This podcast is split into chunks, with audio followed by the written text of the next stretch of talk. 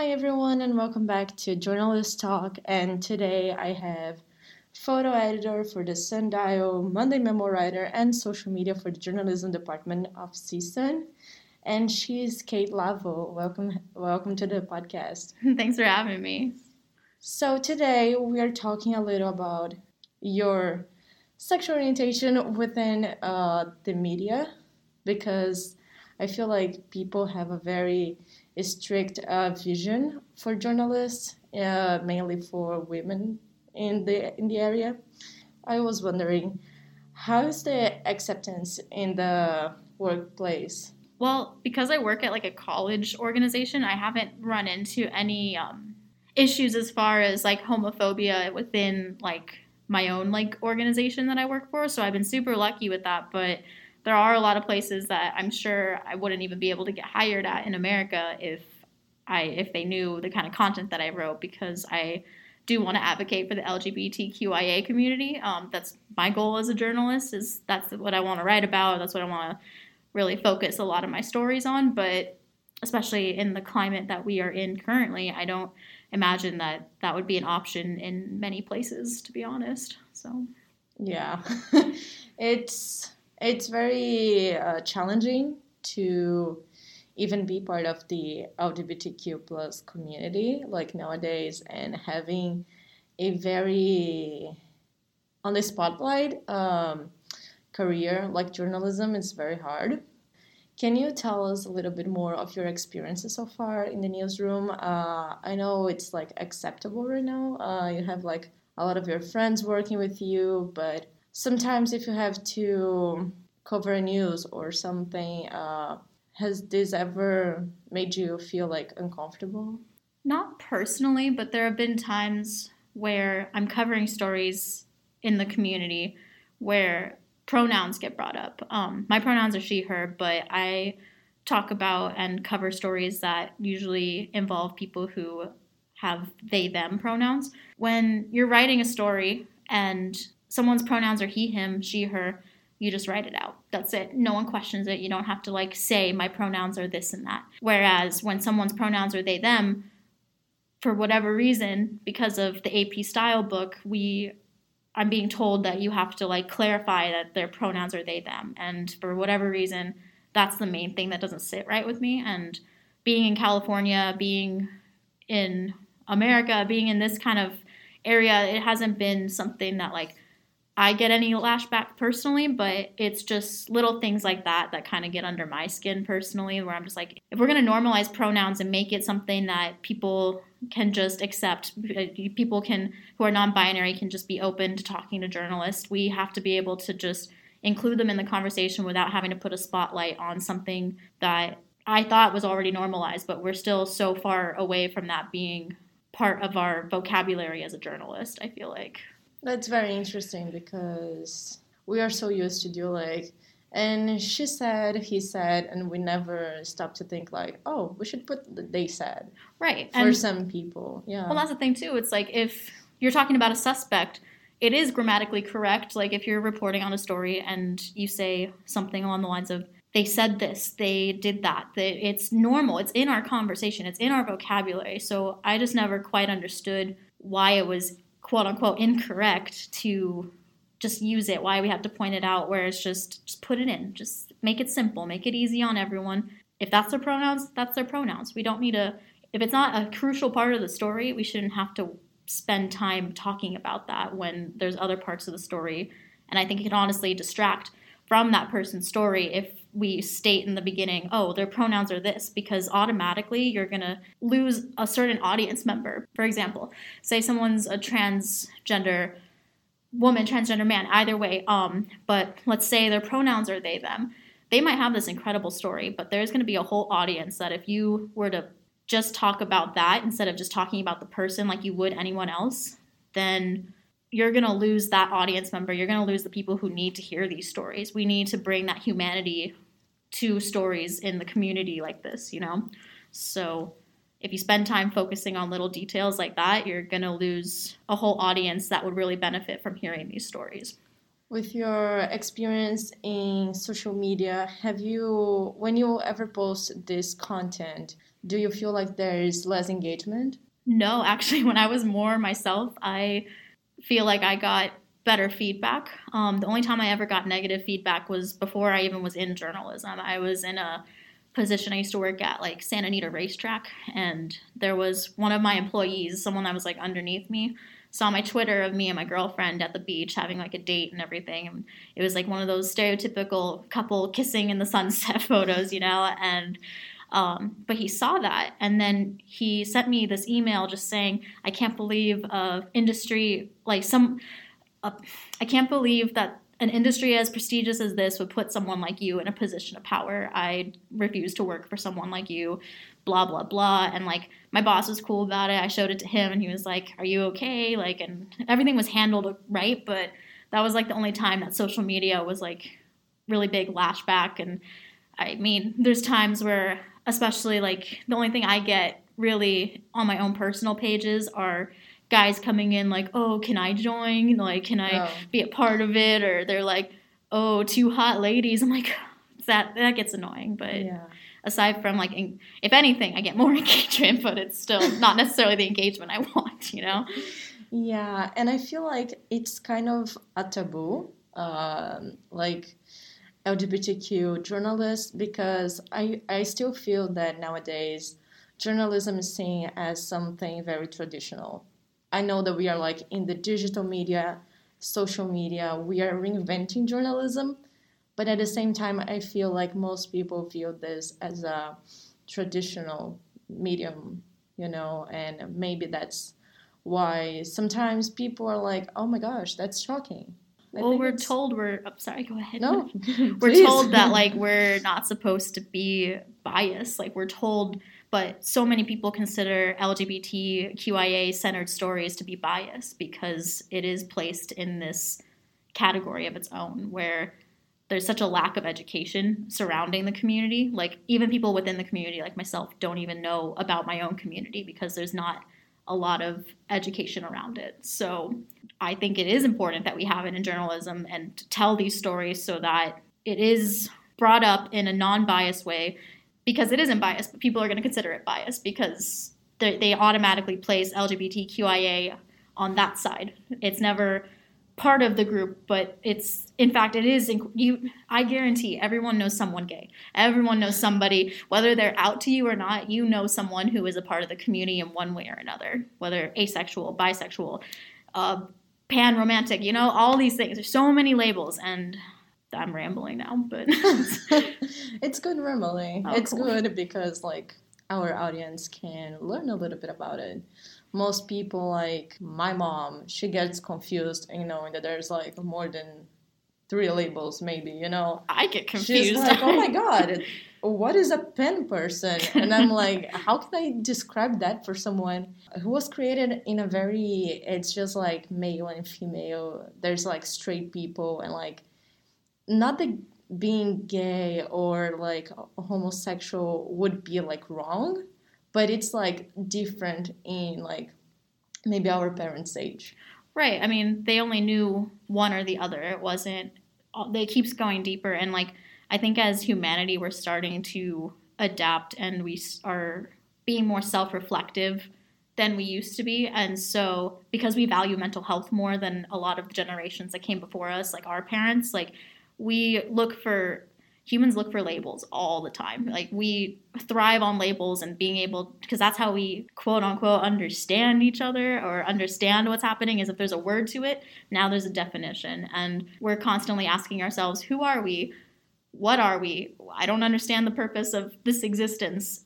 If you give something a label, then suddenly it makes this existence make sense to you, to other people. Um, personally, I hate the labels, but people need them to be able to understand each other sometimes and the reason that there's i feel like there's so many different like branches that go off in the LGBTQI community. Why it keeps expanding. It started as just the LGBT, LGBT. It keeps going. I'm losing track, honestly. But you know, it's cool to be a part of a community that has so many different parts because it's a huge community and it's bigger than we we thought. It was just you feel so isolated for most of your life. And so when you do finally find that community, suddenly it doesn't feel so small anymore. You feel like you belong somewhere. And you said that you don't like labels, um, but you have one in today's point of view. Sure. Uh, if there wasn't this label, how would you describe yourself? Oh,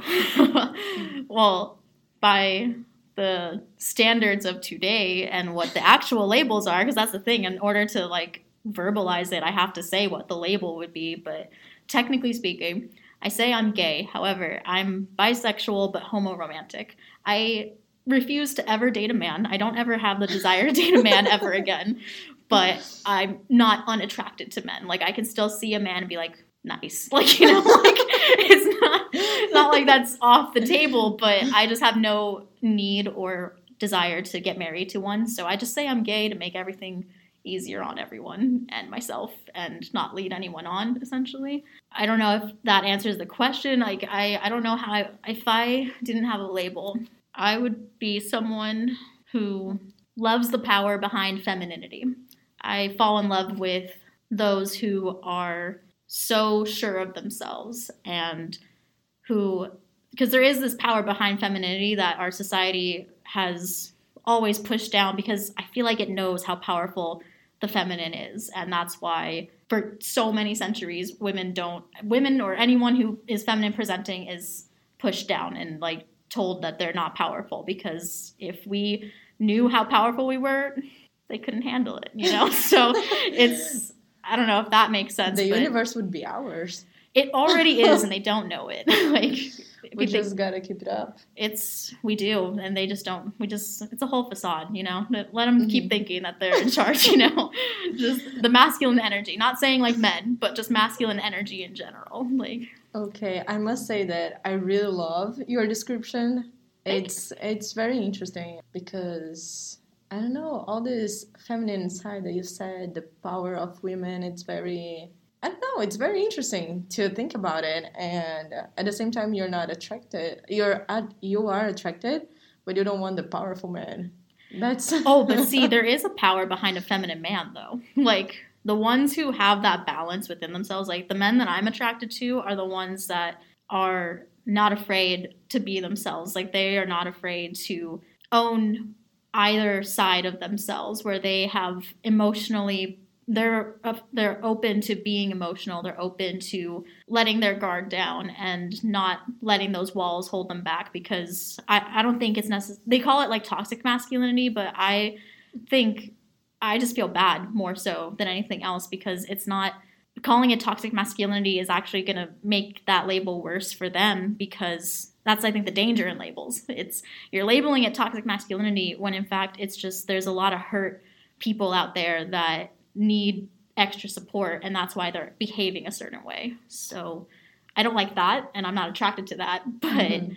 i'm attract- i'm attracted to genuine people who are who know themselves essentially so i Mhm. love bisexual men bisexual men are the best like, like truly they are literally like i could go down a rabbit hole i won't go down okay, bisexual guys, you guys are amazing. you then. are i love that for you like well, and in the media, uh, like I said, we don't we don't see much of that, um, or even journalists saying um, their sexual orientation and etc. But do you know any or have any idols or inspirations within the media? you know, it's true that it's not something that people really talk about much because they kind of keep it separate from their own careers. I mean, I don't know if it counts as journalism, but like, I love Kate McKinnon's social commentary. I think she does it in a way that is both humorous and she's a comedian, obviously, so it's not necessarily journalism, but she does do her impressions of political people, and it. I think that's been the main way that most media is able to consume those kind of conversations is with humor. So I, I do appreciate what she's done, especially she just had a whole a whole bit on SNL about the "Don't Say Gay" and the way that she framed it was uh, incredibly powerful. It was hilarious, but also it it did pack a punch. It did get the message across, and I'm hoping that with humor, that's something that can help make that social change because sometimes people just aren't ready for the conversations, especially mm-hmm. in an actual news platform. Like they won't yeah. listen if it's not funny. Have you ever felt like you needed to think of getting another career um, instead of journalism? Have you ever like over overthought all of these things? Oh, absolutely. I mean, it's frustrating. Like I said, there's times where I'll be covering things in the community and I'm told that this isn't important to report on. It's because it was overly emotional, because it was, it's not, even though it's the truth, it's not quote unquote journalism, or this isn't like how journalism goes. And frankly, I think there needs to be more emotions in journalism because that's what makes us human. And we, there's not enough humanity within journalism a lot of the time. And so when you're covering stories, especially like in the LGBTQIA community, it's always so factual. It's just, hey, this guy was like he experienced this homophobia or he was fired for this. Fact, fact, fact. But you don't hear the the impact that it has and how this affected that person's like emotional well-being and how it affected it trickled down into the rest of their life and I want to see more of that in journalism and I hope that I'll get to do that but I know I'll never get to do that working for someone, I'm going to have to do that freelance. And that's what I plan to do. I plan to be a freelance writer, and I hope that people buy the stories, but there's a high chance that that's not going to happen. So I'm always constantly coming up with backup plans so I can afford rent, you know? So. yeah. And do you have any projects right now, uh, like uh, photo projects for anything related to the community? I do plan after I graduate, um, depending on who hires me for like internships.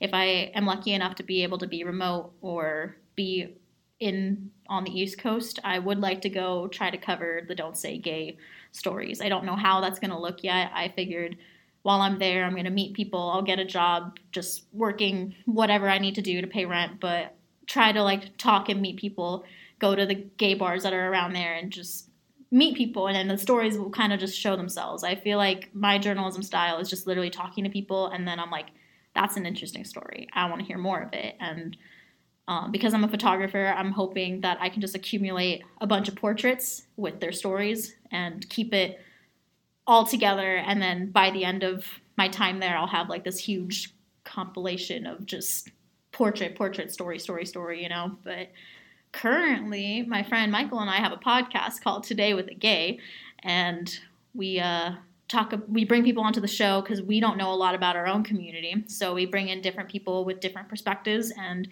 talk to them. Um, second episode is coming out this week, actually, so um, very excited about that. It's been really fun doing that, so that that'll be ongoing as well too. That's the only for sure projects I have so far. That's very interesting, and I bet that there's gonna be people here that doesn't know what "Don't Say Gay" is. Could you explain to them a little bit? Sure. Yeah. So in Florida, um, this year uh, they passed laws saying that they can't teach or talk about um, sexuality in school, but the way that they framed it was basically in a way you got to protect the children. Like this is um, like you can't talk about these kind of things to children and I agree. However, you are isolating it in a way that now it's just attacking gays, but as opposed to just protecting their innocence, where it's like, okay, if that's the case, you can't talk about because anyone who is basically it's erasing gay from history books. It's erasing if someone had a wife or a husband and of the same sex, then they don't talk about that, and that's something that can be really damaging to people because especially like when you're a kid like you don't like when i grew up i didn't know about anyone who was historical who was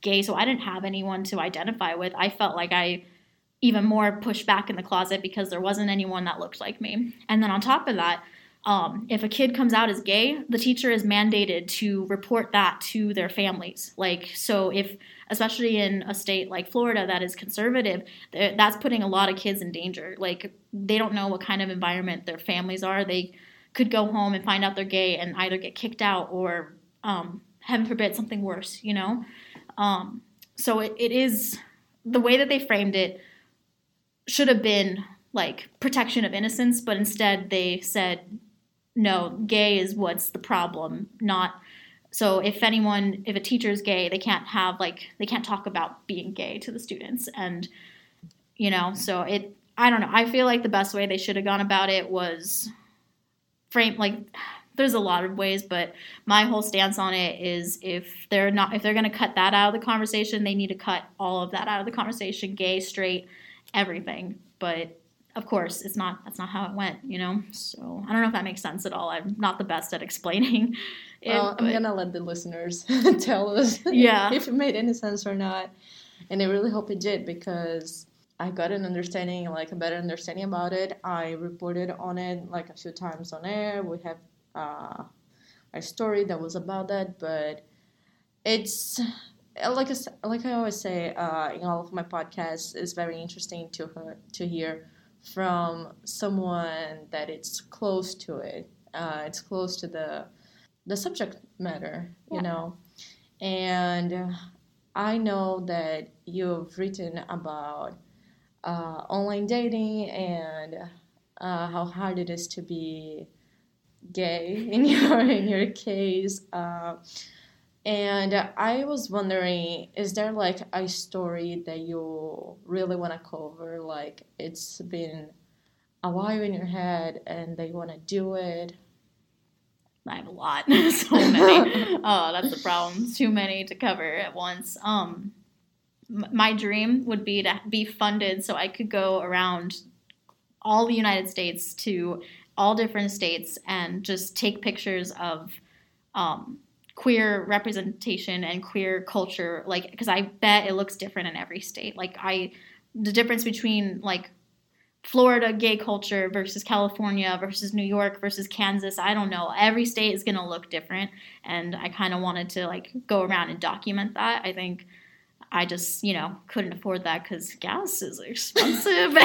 and, but if someone wanted to fund me, The only problem is the gas, everyone. literally, I would, lo- I would be on the road right now if I didn't have school and responsibilities and money. Oh yeah. Well, there's a few things, but school is helping you to get there. I'm hoping. Right? That's what I'm hoping. I'm like, please, someone help. I don't know who, but And so we can wrap up. Can you tell us um, any a story that you covered that had a major impact on you Yeah. related to the, to sure, community, sure, sure. I mean, of course, no, there's a lot of stories, but as far as community goes, um, for our first interview, um, we did, or I've done a couple stories about, um, I one I did a story on a trans woman and another trans man, two separate stories, but I think the most impactful thing was like hearing their perspectives and realizing like there's a lot of similar plot lines for our lives. I, that's like the only way I could like put it, but like there's something within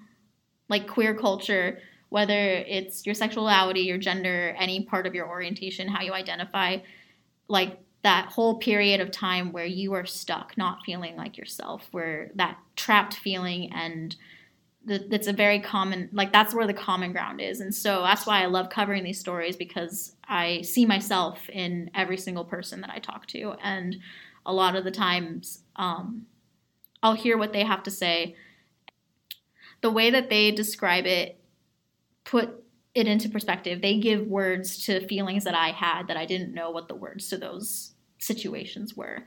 And we're all going on this journey and literally the whole point that people miss about being gay is just or any part of the community is what it takes to being able to embrace who you are. And that's something that i think everyone can relate to and everyone struggles with. Everyone is stuck in their own minds all the time. And because we're conditioned to act a certain way to be a certain way and if you're not fitting that bubble then you feel nervous and out of place. And so being able to identify with everyone's differences has been something that like i said you feel less alone you feel you learn from each other and there's a lot of growth that happens especially for people who take those leaps and own who they are and Uh, yeah, I was gonna wrap up, but how did you embrace yourself? um, i And can how can others actually like? How can you uh, give an advice for other people who are afraid to come out in the media um, environment? So I came out when I was 16 to just a small group of friends, and I came out to my mom, and my mom was just like, "Oh, it's just a phase. You just haven't found the right guy yet," and all this stuff. And so, and then I had friends. They were all like, "Oh my gosh, this is so exciting. We knew it." I'm like, "I didn't even know it. How did you know?" I it was it was a whole thing. Um, but basically, what happened was I was driving in the car. I was like 16, driving to school, and all of a sudden, I don't know, I was having an inner monologue and I just started thinking, I'm like, girls are pretty. Girls are really pretty. Oh my God, do I like girls? I like girls. And I just started saying that to myself and I kept saying it in my head over and over. And every time I said it, I just felt like this little like tingly warmth inside. Like it literally was like a physical, like if the sunbeam just shined through, like it was, my whole body just felt like a relief. Like it almost was just like it released something. And at that point, I was like, oh my god what do i do Well like i i just came to this really big realization that changed the literal course of my entire life like it was really wild i think the best thing best advice i can give for people to be able to have that experience it's hard to give advice because everyone has their own journey and they all have it on their own times and you have to be patient with yourself and you don't have to you can try stuff out. You don't have to like commit to something. Like if you don't know, give it a try. Try out different like try dating if you don't know, like just go on a date with a woman, find out or go on a date with a man, you know, whatever you're whatever you haven't tried yet, just try it. You don't have to commit. Like you just go and do it and then if it feels right, it feels right and if it doesn't, like it's okay. You don't have to be stuck in that forever now. It's like you I've changed my label a million one times. I came out as bi. I'm still bi, but like then I came out as like gay, but then I realized I'm not gay, and so it's just it's it's an ongoing journey. So you don't have to get stuck in a box. That's really interesting, and I wanted to thank you for coming here and talking to me and open up all about your life, your journey, your professional career. Thank you for having me. Yeah, of course. And that's a wrap, everyone. Thank you for joining us, and I'll see you guys next week.